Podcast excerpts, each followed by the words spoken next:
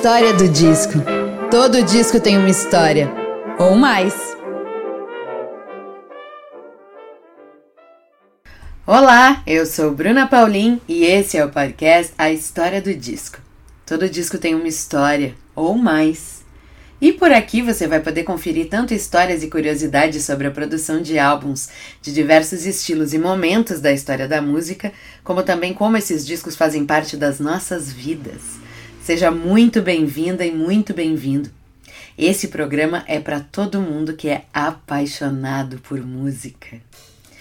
Você sabia que a partir de R$ reais por mês você pode fazer parte do nosso clube, que mantém o programa semanal e gratuito a todas as pessoas? Quem contribui para o financiamento contínuo de A História do Disco recebe novidades antes de todo mundo, ganha descontos, presentes, conteúdos exclusivos, participa das gravações dos programas presencialmente ou remotamente e concorre a sorteios super especiais. Para você participar é só acessar apoia.se barra História do Disco, escolher a sua categoria de contribuição, fazer parte do nosso clube e ajudar e muito essa produtora de conteúdo independente. O convidado desse episódio é Tom Zé. Baiano de Irará, aos 85 anos, Antônio José Santana Martins, o Tom Zé, é um dos compositores e arranjadores mais originais e ativos da música popular brasileira. É parte da cena musical do país desde os anos 1960, quando integrou o movimento da Tropicália. Nas décadas seguintes, se entrega ao pop experimental e acaba sendo encontrado, descoberto, enfim, por David Byrne e Talking Heads, que leva sua obra para os Estados Unidos, tornando-se um grande sucesso da crítica internacional. Tom Zé possui mais de 20 álbuns de estúdio. E hoje você vai conhecer a história de Tom Zé com língua brasileira, seu mais recente disco.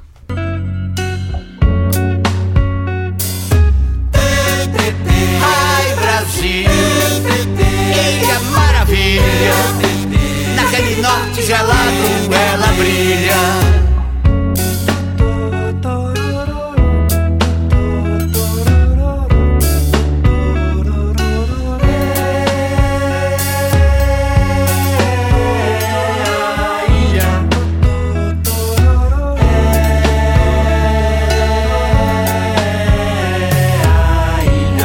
Língua Brasileira nasce como trilha sonora do espetáculo de mesmo nome, dirigido por Philip Hirsch, que teve há pouquinho aqui no programa, e que estreou no início de 2022.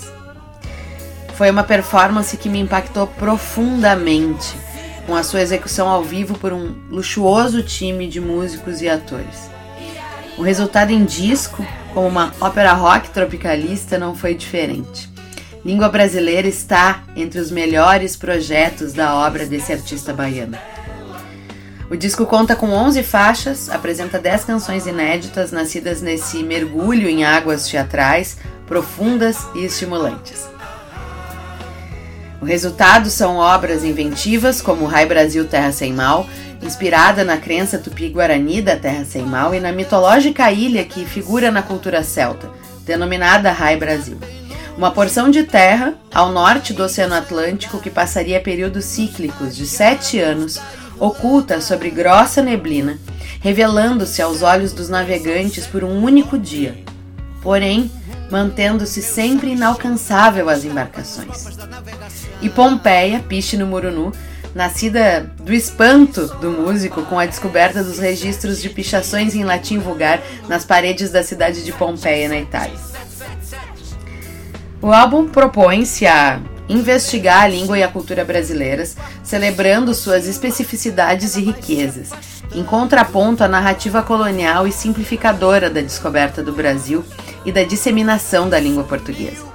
Os episódios de massacre e anulação das diferenças sempre existiram, mas não foram suficientes para impedir a mistura do idioma português ele próprio já fruto de um processo milenar de miscigenação com a multiplicidade das línguas africanas e indígenas faladas por muito tempo em território nacional.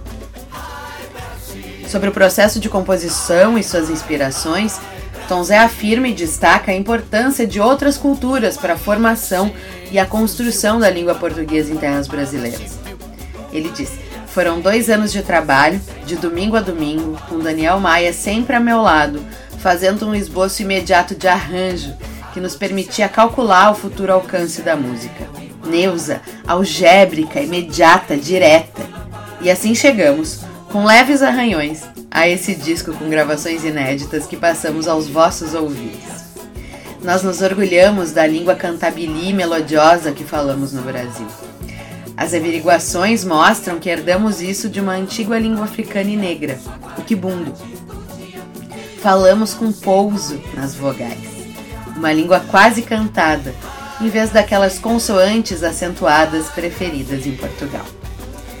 Língua Brasileira é parte de um projeto ambicioso que contempla, além da criação musical, a pesquisa em linguagem teatral, letras, antropologia e outras disciplinas, e se desdobrou também a outros projetos para além do disco e além da peça teatral. Para realizá-lo, Felipe Hirsch e Tom Zé passaram dois anos estudando os primórdios da língua falada no Brasil, com a contribuição riquíssima de dezenas de acadêmicos e especialistas em idiomas diversos, como tupi, kibundo, celta, proto-indo-europeu, que conduziram a investigação atentos às especificidades brasileiras no que diz respeito à disseminação da língua portuguesa e às suas fusões históricas. Mas Língua não é o primeiro álbum temático de Tom Zé. Lá em 1976, ele trouxe Estudando Samba, uma desconstrução amorosa do nosso maior gênero musical, como afirma José Miguel Wisnik. Né, sua primeira grande obra-prima que a gente reconhece e cultua até hoje. Em 2012 ele trouxe Tropicalia Lixo Lógico, revisando sem deixar cristalizar, sem se deixar cristalizar, nem por antes, muito menos por depois. E assim como toda sua trajetória, Língua brasileira traz antropofagia, genialidade, alegria, humor. Do latim, passando as línguas e culturas indígenas, o iorubá e seus mitos, as lendas celtas e até o inglês, Tom Zé apresenta as origens e caminhos da nossa língua, falando de uma terra utópica e perfeita ao mesmo tempo, que questiona se realmente há um Brasil. Um lugar onde a população elege carrascos letais é um país que até hoje não há, ele disse numa das letras. Mas há Brasil sim, enquanto houver Tom Zé e sua genialidade. E que bênção é viver no mesmo tempo e espaço que ele. Nesse Brasil que amamos e que merecemos. Esse Brasil que espera o nosso resgate. E com vocês, a história do disco de Tom Zé. E finalmente os deuses ouviram as minhas preces. Tom Zé, seja bem-vindo à história do disco. Vá, bravos, Bruna, estamos aqui. Querido, é uma alegria que você não tem tamanho de te ter aqui no programa. Eu sei que, eu sei que você está super ocupado porque você está nas vésperas do lançamento de Língua Brasileira. Tem um monte de gente para fazer entrevista, mas eu. Não, Diga lá. O que ocupa mais são os ensaios. Ah, porque ainda tem show, né? Tem tudo isso para a gente conversar. Uhum. Mas a minha primeira pergunta é para além de língua brasileira, que é uma pergunta que a gente sempre faz aqui no programa, que é sobre memórias musicais. Então eu queria que você compartilhasse uma lembrança. Pode ser uma epifania, uma memória muito antiga de música fazendo sentido para ti, ou uma história bonita, engraçada, a que você quiser compartilhar, uma memória musical de Tom Zé. Bom, como eu passei agora dois anos sem ter tempo nem de ouvir música, eu vou me, me referir a uma coisa que foi quando eu estava saindo do, do, da Universidade da Bahia para vir trabalhar em música em São Paulo, estava chegando em Salvador o rapaz do grupo Guatiki, Guakiti. Guakiti. Sim.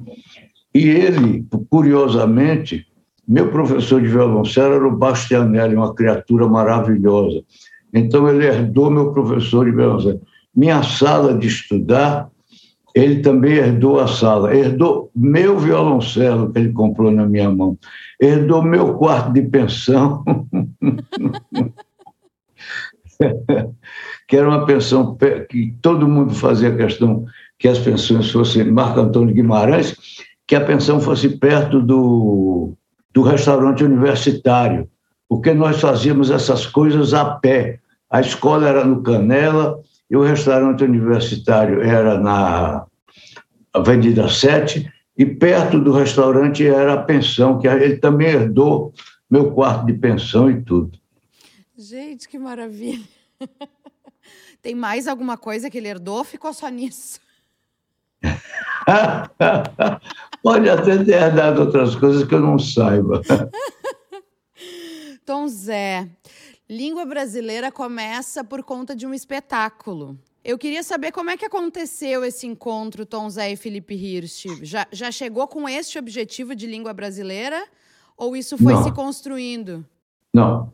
É, quando ele entrou em contato comigo, dizendo que iria fazer um musical no teatro, como ele tem hábito de fazer, com música minha, eu mandei o disco da Bossa Nova, é, estudando a bossa, porque é onde eu tenho as coisas mais sofisticadas. Alguns dias depois, ele me disse: Tom Zé, eu descobri uma música sua que calha como, como doce, como açúcar. É língua brasileira. Essa música sua é o tipo de coisa que a gente trabalha no palco. Eu tenho vários assistentes, vários amigos especializados que podem ajudar nessa coisa, porque a língua falada no Brasil é completamente dif diferente da língua falada em Portugal. É outra língua, é outra língua. E, e aí entra todas as influências, tudo que, que fez essa língua ficar assim que é um estudo que não tem tamanho. Ele contava para isso com Viveiros de Castro, com Caetano Galindo, com Ieda Castro e com Eduardo Navarro, todos ligados a diversas universidades, especialistas, eh, autores de livros, de dicionários, de línguas antigas como Tupi-Guarani, eh, o, o Kibundo, que foi uma língua é, africana que mais influenciou o português do Brasil e por aí em diante. É, foram dois anos de trabalho. ah, que... isso sim. Né? E teve uma pandemia ainda no meio disso, não foi assim, ah, dois anos de trabalho no, em, em, modo cruzeiro, né, Tom Zé? O que, que foi mais difícil desse processo, além desse imenso volume de pesquisa, toda essa equipe envolvida que já imagino que seja diferente de outros discos e outros trabalhos, né? Assim, é. um time muito maior, um volume de conteúdo muito maior, isso eu imagino tenha sido desafiador. Mas eu queria te ouvir assim, o que, que foi mais instigante desse processo para ti e o que, que foi mais emocionante desse processo para ti? Bom, às vezes a dificuldade na no processo de fazer, depois no fim se tornam as grandes alegrias. O, logo no início, o Felipe Rist, que tinha o conceito de do que concentrava a, a, definição da coisa depois dos, dos técnicos especialistas ser contratados, é, é, quis trazer uma pessoa que é uma pessoa muito formada, muito boa, muito competente. É, Daniel Ganchman. É Daniel Ganchman. E Daniel Maia, né? Sim, Não, são calma. os produtores musicais. É, Daniel Ganchman que, é, é, no princípio, ele é uma pessoa muito humilde, porque ele é um craque da música punk, da, da música que agora está na moda. E ele aprendeu isso na briga, no estúdio, aprendeu no campo. E eu, ao contrário, eu tenho uma formação musical de universidade, que não é nem melhor nem pior do que a dele. E então, quando a gente tentava conversar, tinha um destranstorno que parecia que o mundo ia se acabar. Mas isso tudo, graças à, bondade e à paciência dele, e, e, e, do, e do Felipe, de todo mundo, foi se resolvendo. Então, certas horas do disco entramos em desespero. Mas quando o disco ficou pronto, foi que eu me convenci que a, a, porque o Daniel Maia, que é outro Daniel, era quem estava sempre junto comigo. Eu fazia a música, consultava ele, ele pegava no violão para ver se era possível um arranjo, eu sugeria isso e aquilo. Então nós resolvíamos se a música ia ser feita assim. E Ganja não recebia a música pronta. É... Depois do disco pronto, foi que eu vi que o trabalho com Ganja tinha dado uma, um, um, resultado muito eficiente no disco. A, a, a, o projeto rítmico que ele tinha como coisa interior dele conseguiu entrar no disco e dar uma fisionomia que nenhum disco meu tem isso. Então, isso foi uma verdadeira glória. E com o Felipe era diferente. Eu começava a fazer uma coisa e daqui a pouco eu estava errado em certo julgamento, numa parte lá, e dizia: aquele ponto ali não é aquilo que eu quero dizer. Era ótimo isso, porque eu ia e consertava e nós ficávamos todos contentes. Mas foi um trabalho de dois anos, porque ia ser do dia 20 de março é. de 2020. Né? De 2020. Aí a pandemia começou e fechou tudo. Então, ficou transferido em energia. E eu então pude, e eu sou um trabalhador que tenho dificuldade de fazer as coisas. Eu não sou um inspirado que pega assim, que passa o dia tomando um isso, ou melhor, passa o dia virando e mexendo, de tanto toma um isso que faz uma música. Não, não é assim o teu processo, Tom Zé? Não, eu passo o dia todo trabalhando. Eu acordo três horas da manhã, começo a trabalhar, e quando não tem futebol, que é a única diversão que eu tinha, que é de nove às onze horas, eu durmo nove horas.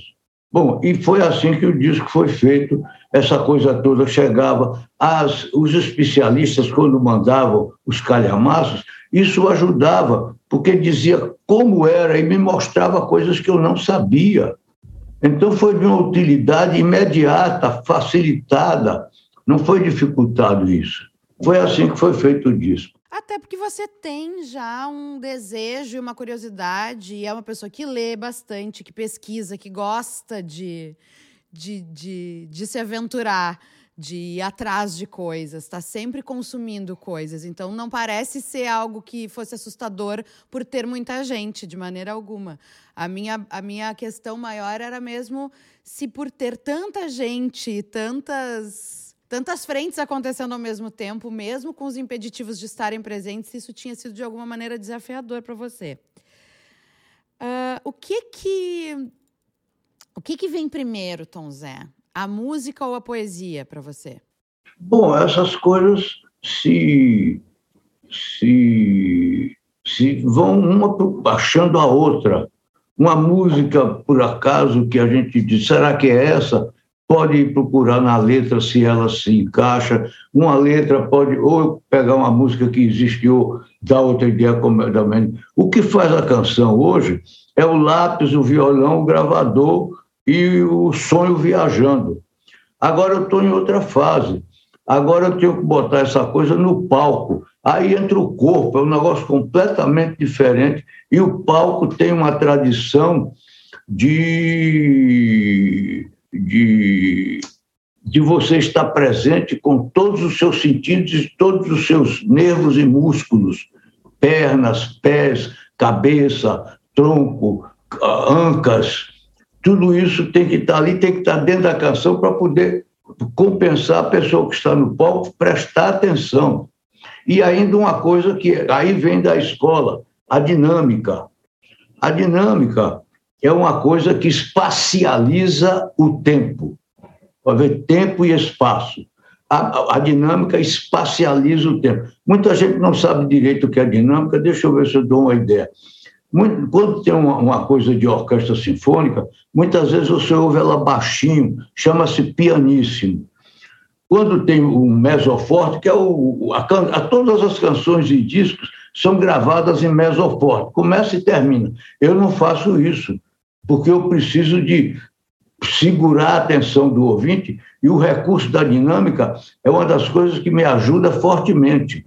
Quer dizer, você vai tocando forte, passa a tocar baixinho. Quando você toca forte, a pessoa está vendo forte, quer dizer, com força, com, com gritaria, a pessoa está vendo uma coisa ampla, o palco, as luzes, as cortinas, os, os cantores. Quando você toca uma coisa piano, de leve, a plateia está escutando, está olhando, está vendo seus olhos, e, principalmente, o discurso com a diferença do forte e do, do piano, o, o, esse tipo de discurso é, é, é, descansa os nervos da audição que são requisitados. Se você está o tempo todo num, numa só dinâmica, ou baixinho ou alto só, o, o, o ouvido que está sendo convocado para ouvir começa a ficar praticamente surdo, que é tudo numa coisa só. Quando você pode variar, isso espacializa o tempo.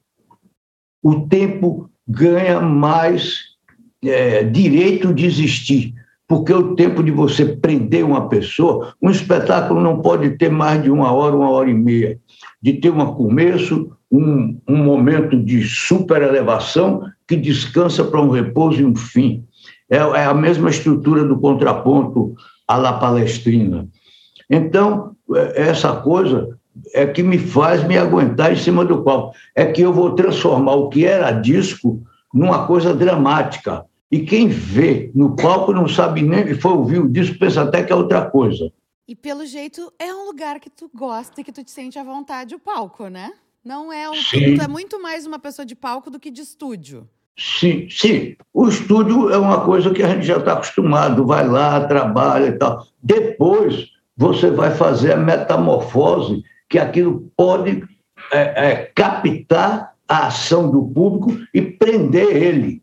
Porque se o público começa a olhar para o lado, a bater papo, a tudo, o show está perdido.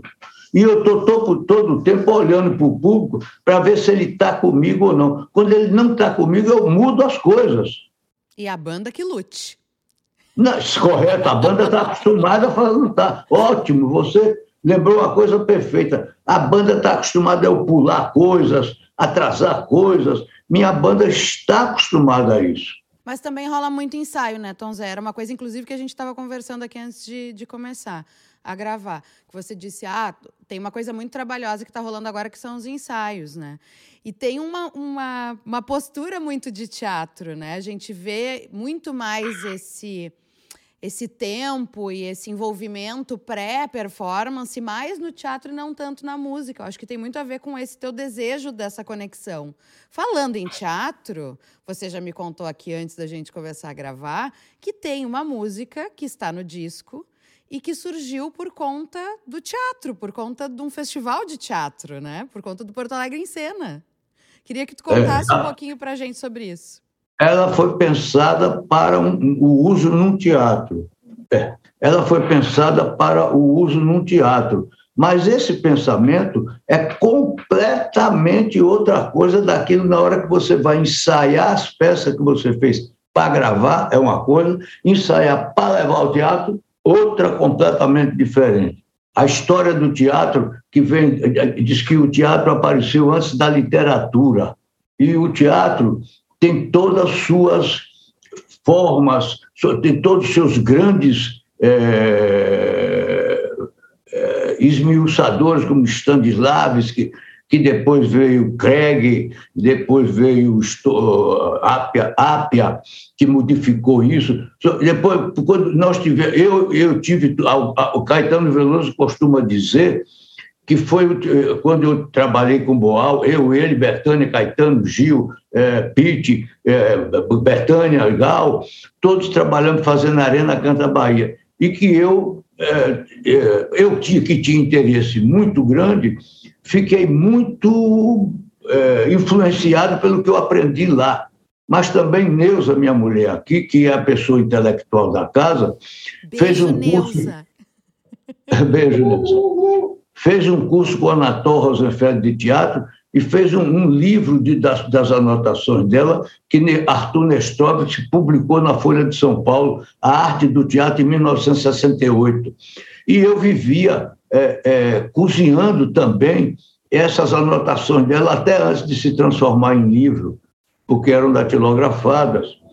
E essas coisas todas estão presentes na hora de fazer a peça de teatro, que você arranca aquilo do seu, dos seus músculos, do seu corpo, da sua fúria interna. Gostei disso, a fúria interna. Vou usar. Vou te acreditar, não te preocupa. Querido, Destaques de língua brasileira que tu gostaria de compartilhar com a gente? Faixas, enfim, alguma, alguma coisa que tu queira trazer sobre o processo de composição ou de gravação do disco? Essa, essa música que eu estou falando, essa música foi feita aí no Rio Grande do Sul. Ela, por exemplo, quando ficou pronta e o Felipe ficou muito satisfeito para a parte do teatro.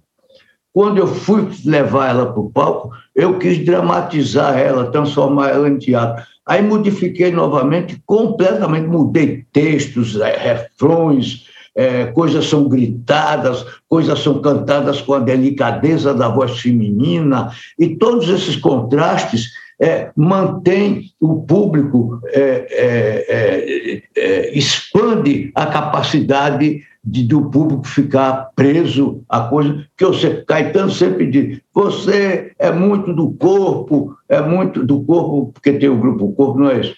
É muito da, de, de, de ter a vontade com o corpo, mas isso já tinha na minha natureza, porque quando eu era criança, em 1964, eu estava no ginásio e assisti um filme de Marcel Marceau, um documentário. Marcel Marceau é aquele mímico francês.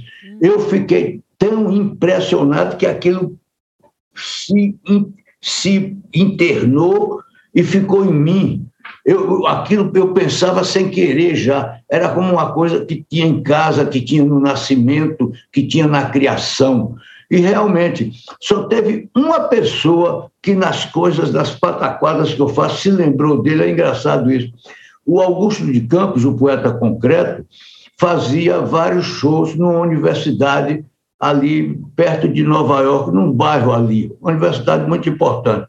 E um dia ela, a diretora, Marjorie Perlo, era a diretora. Quando eu acabei de fazer o meu show, ela foi a única pessoa no mundo que diz que aquilo lembrava Marcel Marceau.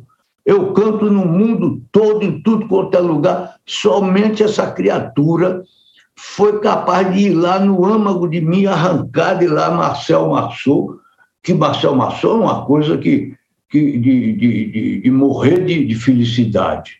Então, isso tudo está muito presente ao lado de Stanislavski, de Meyerhold, de, de todas as pessoas que depois eu aprendi o que eles modificaram na arte teatral. Boal falava muito no método de Stanislavski, porque era uma coisa usada muito até hoje.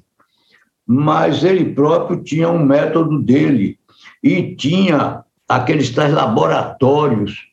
Os laboratórios eram para a gente entrar em transe, entendeu?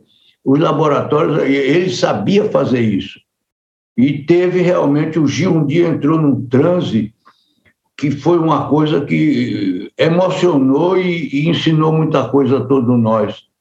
O Gil foi quem mais foi atingido, aquele negócio de negro que é sempre, é, ou seja bom ou seja ruim, é sempre posto de lado em várias coisas durante a vida.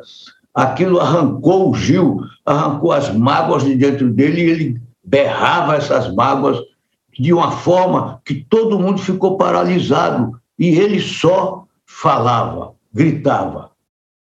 E isso foi, essas coisas todas me formaram para ter esse gosto pelo teatralizar disco. Teatralizar disco, é bem isso. É. E também trabalhou no teatro sem ser espetáculo teu, né? Fez Rock Horror, fez? Eu trabalhei com Rubens Corrêa no Rock Horror Show, no Rio. É isso que você está falando? É, fez, sim, que você é, fez também, teatro para além dos seus discos e dos seus espetáculos. É, também foi um trabalho fantástico. Rubens Correia foi um dos diretores mais maravilhosos do Brasil e ele trazia Adolf Apa, Adolf é, Apia, Gordon Craig, todas essas coisas ele trazia, deixava a gente improvisar muito, depois dizia, agora vamos enxugar. Aí você tinha novamente que trabalhar o que você tinha trabalhado. Era fantástico, foi fantástico aqueles meses no Rio de Janeiro. Então, Zé, você já fez muita coisa nessa vida. É verdade. Tem teatro, tem música, tem espetáculo, tem composição, de tudo que é jeito. Tem algo que você ainda não fez e que precisa ser feito? Que tem uma latência, ah, gente... um desejo imenso? Isso a gente nunca sabe. Se a gente soubesse, ou morria de medo, ou parava de fazer tudo, porque um dia dizia, eu estou fazendo a última coisa, eu vou morrer em cima do palco, e Deus tem um, Deus tem um artifício comigo. Quando eu me preparo para fazer o disco, eu preparo 100% do que eu quero para naquele disco sair tudo perfeito. Quando eu acabo de fazer, vejo que apenas entrou no disco 60%. Essa é a estratégia que Deus faz para eu nunca querer parar e eu quero fazer outro disco. E nunca vou conseguir fazer 100% e vou morrer em cima do palco, se Deus quiser. Viver sem tempos mortos, está certíssimo. uh, temos shows de lançamento de Língua Brasileira, logo em seguida, dia 8 e 9 de julho, no Sesc Vila Mariana. Isso. O que, que tem de diferente no show que não está no disco ou para além do disco que tu pode compartilhar com a gente? Bom, eu estou dizendo, cada peça que nós ensaiamos, eu tento dramatizar, muitas vezes muito mudo o texto. É, além de tudo, eu já uso dinâmica, aquela coisa que espacializa o tempo e que prende durante mais. É, a, a, a, como o, o ouvido é, vê coisas diferentes, ele está sempre é, incentivado a ficar acordado. Porque quando você faz uma coisa que é só pam, pam, pam, pam, pam, depois de meia hora, você já está mais ou menos surdo. Às vezes vai nisso, vai dançando, vai, tá, dá certo, mas eu que não tenho esse recurso de querer ganhar coisa no ritmo, tenho que ganhar no pensamento, porque minhas coisas são para o público pensar e, e, e, e, observar coisas, então eu tenho que me valer de tudo isso. É, é a luta para poder o público pensar no que eu estou é, fazendo, no que me levou a fazer, no que significa o que eu digo em relação à sociedade, no que aquilo pode esclarecer certas coisas que estão conhecendo agora, sem fazer propaganda de governo. Eu não falo nome de governo, não, não entro nessa, não sou bobo. Quando o McLuhan, Décio Pinhatari, morava aqui da frente da gente, quando o McLuhan fez o estudo sobre a televisão, essa nova janela que entrava na vida, ele disse que era o novo tempo, que agora, naquele tempo, em 1970, a pessoa diz assim, Fale mal, mas fale de mim. Fale mal, que é ótimo. Hoje em dia só se vive falando mal das coisas de, do próprio presidente e acaba fazendo propaganda dele. Exatamente. Isso já estava, já estava descoberto desde 1970. E as pessoas não aprendem, né, Tons? Elas continuam fazendo. Não, é. é. Mas vamos voltar para falar do show. Quem gravou o disco contigo são os mesmos músicos que vão estar tá em cena? Como é que é essa banda que te acompanha? É, é, é. Praticamente a mesma. Quer dizer, o, o, o Daniel Maia continua dirigindo a banda, mas o porque eu sempre tenho uma pessoa que dirige, que dirige né? Jarbas também, Jarbas Maris também dirigia. Jarbas esse ano se aposentou depois de 40 anos de lutar comigo, Deus o abençoe. Então Daniel, que já tem uns 20 anos, ele tem mais essa, esse dom da conversa, da administração, e depois ele é um músico mesmo, que ele toca em vez de pensar. Porque eu digo o seguinte, eu penso música. Quando eu converso com o Daniel, ele não pensa, ele toca. É uma boa complementação. É, então, é uma complementação maravilhosa. Então, é, essas pessoas estão ensaiando, que ensaiaram um disco, gravaram um disco, são convidadas e estão muito contentes e dispostas a fazer como que já fizeram um disco, fazer agora teatro. Teatro que é outro lugar, outro espaço, outra natureza, outro gênero, outras exigências. O tempo tem outro significado no teatro. O eu... corpo passa a ser. Sim, diga, amor. Por favor, não, por favor, continue. Desculpa que eu lhe interrompi. Não, o corpo passa a ser uma coisa que é convocado. Aí eu digo, aí é que eu, que eu me lembro de Marcel Marceau, que faz tudo sozinho com o corpo. Ele faz, o mundo todo ele é capaz de simbolizar aqui com o corpo. Aquilo é uma coisa que só Deus pode pode um, um Deus a gente pode imaginar. Eu não, eu fiquei apaixonado por aquilo e imito em algumas coisas. Mas também tive o Boal, o Stanislavski, o o diretor do Rio de Janeiro, o Rubens. Rubens Correia, e todas as outras coisas que eu estudei no livro da, do Anatol Rosenfeld, de aulas de teatro no IAD, em 1968 a 70, 70 e poucos, que Neuza copiou. Neuza, não, eu não conhecia a Neuza. Neuza copiou e tem aqui tanto o livro publicado por Arthur Nestrovski, quanto as cópias dela, que eu até gosto mais. Claro. Porque já estou habituado, já estou habituado a consultar aquilo ali, já sei onde estão as coisas. E porque são da Neuza. Hein? E porque são da Neuza, né? Então tem um outro. Um, um- É, é especial. Não, tá certo, tá certo, tá certo. Então, Zé, me diga uma coisa. Qual é a sua palavra preferida da língua brasileira? Isso aí é o diabo.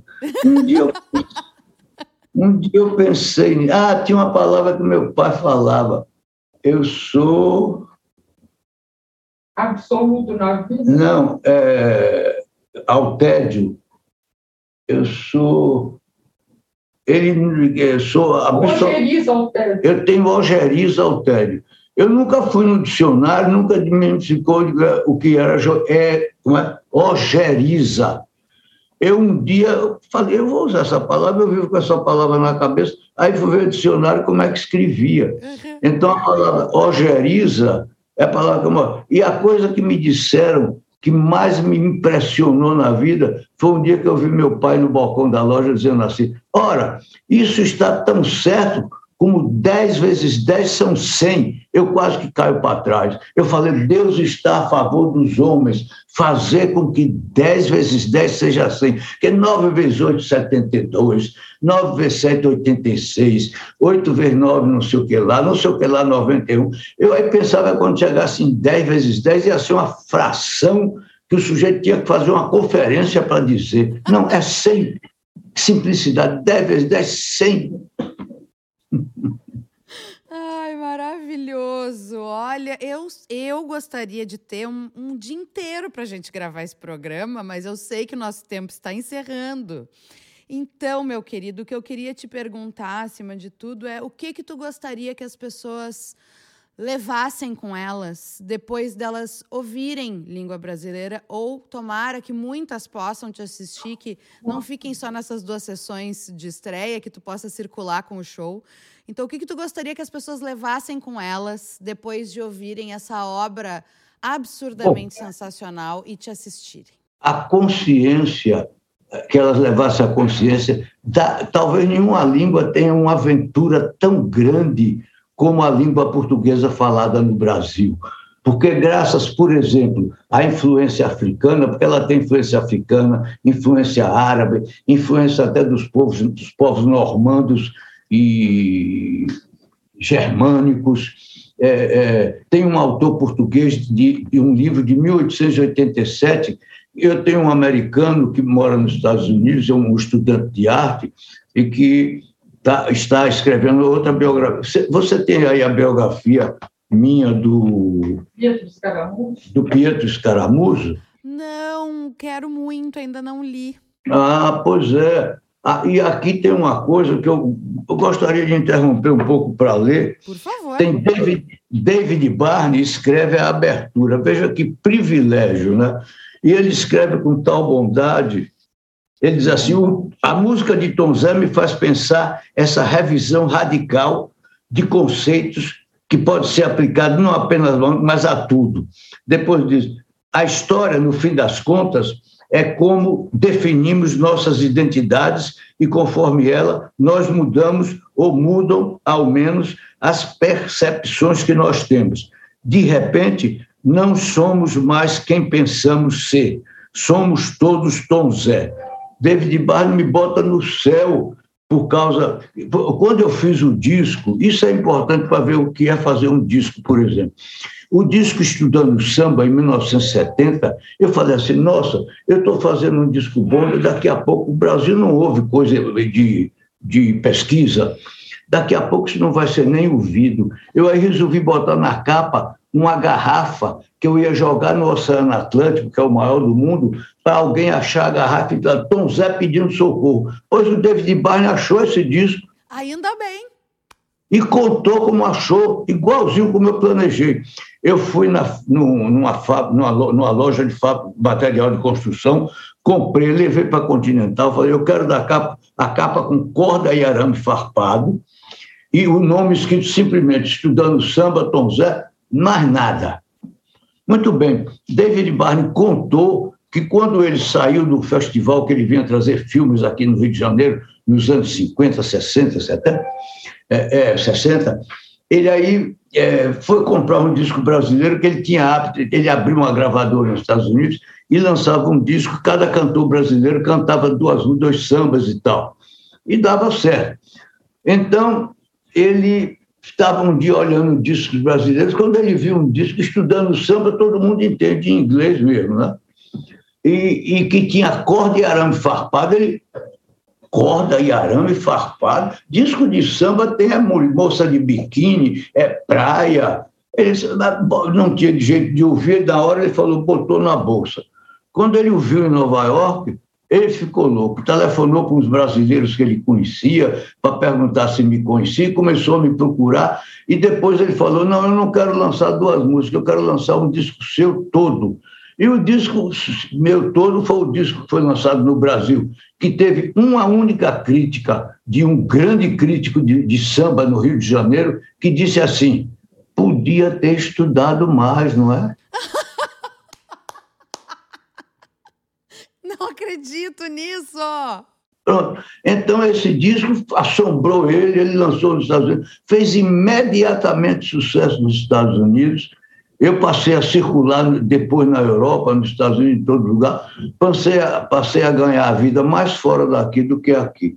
E a gente deve muito para David Byrne por conta disso. É, sem dúvida. Eu já ia trabalhar no posto de gasolina em Irará do meu sobrinho porque minha família sempre teve comércios, né? E agora meu pai morreu, morreu não tinha mais nada. Eu cheguei a ter loja, também não tinha mais nada, nem condições de, de fazer. Sim, e colocando de volta no lugar onde você tem que estar, que é brilhando e fazendo música para gente e arte para gente, oh, nos alimentando. Oh, graças a, a, a, a natureza boa do, do mundo que me aceita, porque a gente também precisa ser aceitado, né? Sim, mas né, quando a gente faz um trabalho como esse, a gente... vou, vou lhe contar uma coisa, vou explicar se devia ser aceitado. David Barney, aqui na biografia, um pouco antes, na, na abertura do livro, do Tom Zé, o último tropicalista, David Barney diz assim, de vez em quando, é, tem umas dez páginas o que ele escreveu, de vez em quando, eu falava com algum brasileiro que estava querendo lançar o Tom Zé. Os brasileiros a quem eu contava meus planos ficavam chocados. Mais de uma vez escutei: nosso país tem tantos cantores e compositores maravilhosos, por que você está querendo trabalhar logo com esse cara esquisito? Está entendendo como a gente pode ser recusado? Não, claro que eu entendo. Mas ele, eu não concordo. Ele, ele, imagine se ele não tivesse convicção, ele tinha largado para lá. Mas vamos combinar que ele tem um bom, um bom senso e, e, e seguiu o instinto dele ainda bem. Ele acredita no instinto dele, né? Até porque vocês, vocês conversam muito bem. Eu enxergo essa conversa entre as obras. Acho sensacional, inclusive.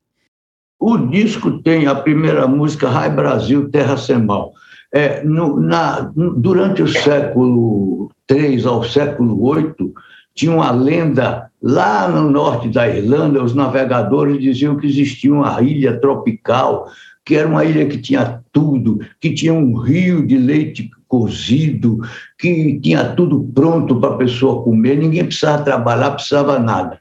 E quando essa ilha, a pessoa se aproximava, essa ilha corria, desaparecia, e tinha vários problemas. Um dia, um santo da igreja de lá, São. Tudo Brandão. Bem, São Brandão, preparou uma equipe de padres e pessoas do convento, botou dentro do navio para ir para essa ilha, para ir abençoado por Deus. Foi uma tarefa de mais de 10 anos, ele encontrou a ilha Logo que ele encontrou, eles saltaram, ficaram assim. Aí um cachorro começou a chamar a atenção deles. Eles seguiram o cachorro. O cachorro levou eles para um palácio onde tinha mesa posta, cama pronta, banho, tudo, tudo pronto lá para eles tomarem sem ninguém ter feito. E assim foi a vida dele na ilha. Ele voltou contando isso. Eu, na mesma música, eu comparei uma coisa que os índios brasileiros tinham. Os índios brasileiros têm uma lenda que dizia que existia uma terra sem mal. Isso significa um lugar para eles onde o índio não precisava trabalhar, só dormia e bebia, a flecha ia sozinha caçar, a lavoura nascia por si só, ele só pegava e comia, que era parecida com essa ilha lá do, do São Brandão. de São Brandão. Depois é Pompeia, Piche no Murunu. Piche que piche, o piche do chique piche, o piche no muro nu, a cidade é Pompeia.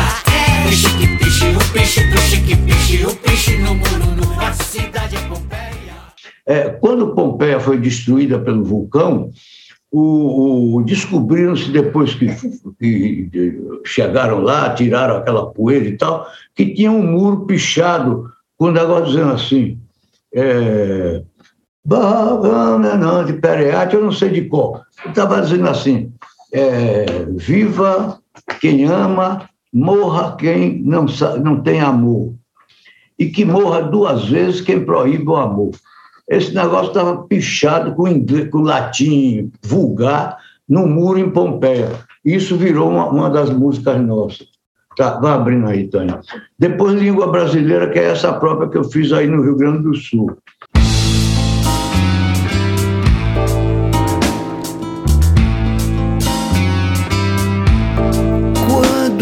Sorris, É, é, é, visigoda e celta, dama culta e bela, língua de avis.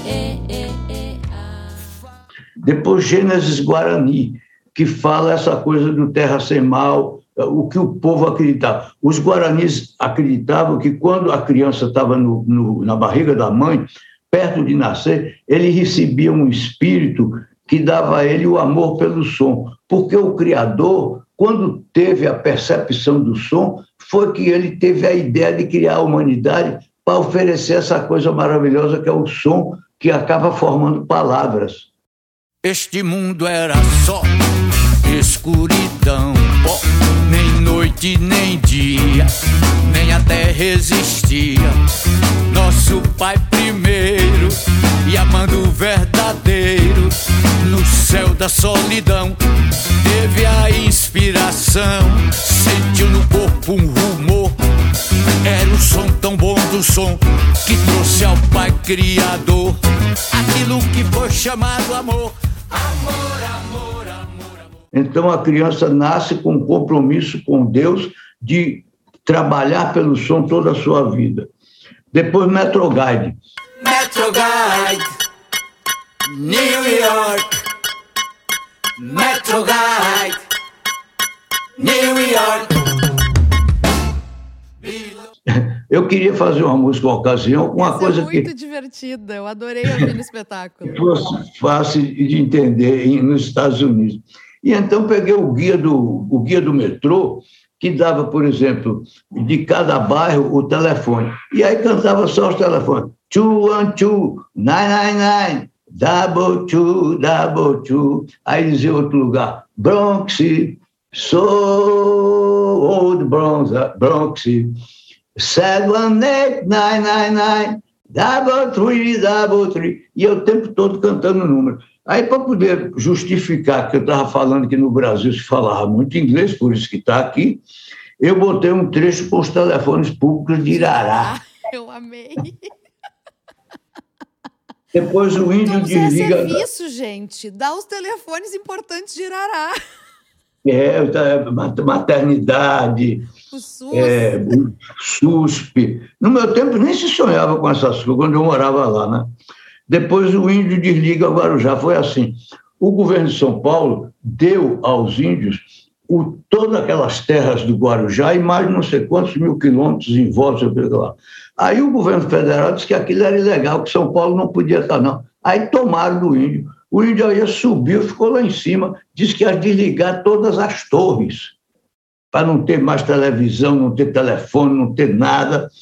E, e, e aí foi um Deus nos acuda e tal.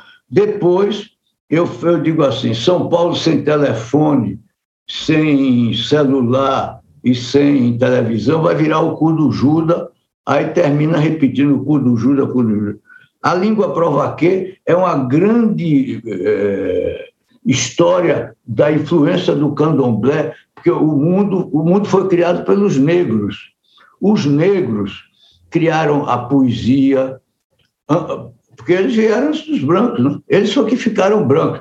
Criaram a poesia, a arte, a religião, a língua, a escrita. Os negros criaram toda a cultura do mundo. E a língua prova que, mais ou menos, vai carregando as coisas durante a criação do mundo, as dificuldades, as coisas.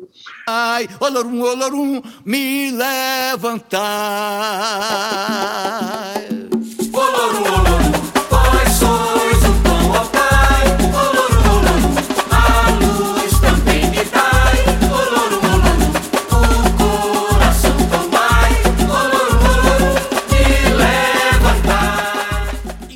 Depois São Pablo, São Pavlov, cuja letra é de Douglas Diegues. Douglas Diegues. Diegues. É uma coisa dizendo que os nordestinos, os cabroboles, os paraguaios, é quem limpa o São Paulo. E o que seria de você se não tivesse a gente aqui para limpar seus apês, casas, latrinas, o diabo? A música fala mais ou menos isso. É, eu, foi Depois, bem claro. impactante essa, essa, essa canção no espetáculo. Eu achei. É, foi. São Pablo, São Pavlov, eh, eh, São Paulândia. São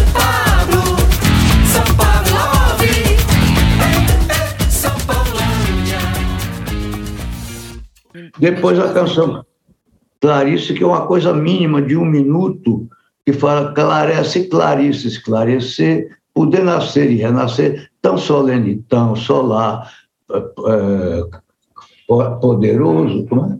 corajoso, coração, e vai sempre eh, e sem ter ungüentos, aguentar a prega, a o pregão das pragas no portão é todo cheio de palavras absolutamente semelhantes e, finalmente, os Clarins da Coragem, que é o que já saiu como é, símbolo. Do disco. E é uma obra e tanto. Muito obrigada. Saiu, saiu já está nas redes há muito, há muito tempo.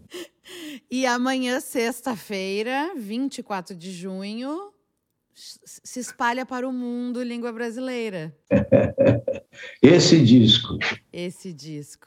Meu querido, e tá belíssima essa capa também. É um É, é do André Valia. André Valias. lindo, lindo, lindo. Eu amei a. Categorias.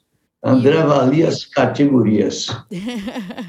e o encarte tem outras artes também. Tem o mapa, tem os pictogramas, tem outras obras ah, e ilustrações, né? Do, dele. Do André Valia. André Valias. Tudo, as fotografias, tudo é de André Valias. Tá belíssimo o encarte, tá muito bonito. É. Então, comprem, pelo amor de Deus, ou então ouçam naqueles lugares, eu não sei nem o nome, onde é que ouve, Plataformas digitais. nas plataformas digitais. Mas Sexta-feira, todas as plataformas digitais. pode ter certeza que as pessoas vão ouvir, não vai, não vai ser por falta de esforço de todo mundo que está contigo nessa, nessa empreitada. Então, Zé, meu querido, eu não, eu não sei nem por onde começar a te agradecer. Eu acho Olha. que o Brasil é a terra sem mal porque existe Tom Zé. Ah, ah, legal, isso mesmo. O Brasil que a gente ama, que a gente acredita e que a gente merece, ele existe por conta de pessoas como você. Eu vou me emocionar muito agora. E azar, vou chorar aqui mesmo. Quero agradecer demais essa troca, demais, demais, demais. E desejar que em breve a gente se encontre pessoalmente e eu possa te assistir fazendo essa língua brasileira de teatro e de música e de tudo mais que a Se gente Deus merece. quiser. Se Deus quiser, querida, se Deus quiser. Muito, muito obrigada. Microfones sempre abertos para ti aqui na História do. Disco. Seja Pra sempre bem-vindo. Para dizer viva o Rio Grande do Sul. Rio Grande do Sul. Aqui, eu me referi, todas as pessoas diziam sempre, aqui é Rio Grande do Sul, o que, é que você está pensando? E é mesmo, um lugar onde se é sério, se trabalha bem. Veja, os políticos daí são muito diferentes dos políticos daqui do, do resto do Brasil. Há controvérsias, mas tudo bem. Sim, claro que isso sempre tem que ter, mas são diferentes. Ah, fato é que as pessoas gostam muito de ti aqui, isso é muito verdade. Todo mundo te adora. É, eu também amo ir aí. Quando você vai para o Rio Grande do Sul, começa a sapatear. Meu bem, muitíssimo obrigada. Até Beijo breve. Para vocês todos. Neus e Dani, queridas que estão aí, muito obrigada pelo suporte. Tânia, que é a nossa salvação. Tânia. Tânia, eu achei que era Dani, desculpa. Um beijo imenso. Beijos para todo o Rio Grande do Sul ao norte. Obrigado, querida. Muito Obrigado obrigada. também. Obrigado também para o Lauro. Lauro, Lauro tá felicíssimo que tá te gravando. Ele tá dizendo que é uma honra. Salve, Lauro! Tô eu e Lauro aqui chorando junto. Ai, meu Deus. Beijo imenso, meu amor. Bom trabalho. Merda, vai ser sucesso, tenho certeza, esse lançamento. Isso. Isso. Grande. Valeu. Tchau, tchau. Jaraguatara.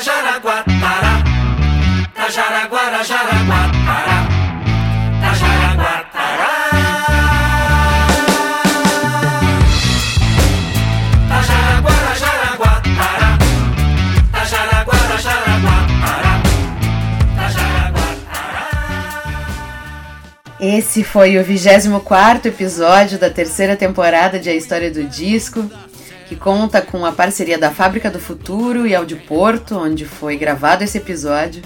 Toca do disco e editora Belas Letras e tem roteiro, entrevista, produção e locução minhas Bruna Paulin, edição de Nicole Demeneg, Anico, arte de Librai e vinheta de Augusto Ster e Fernando Efron.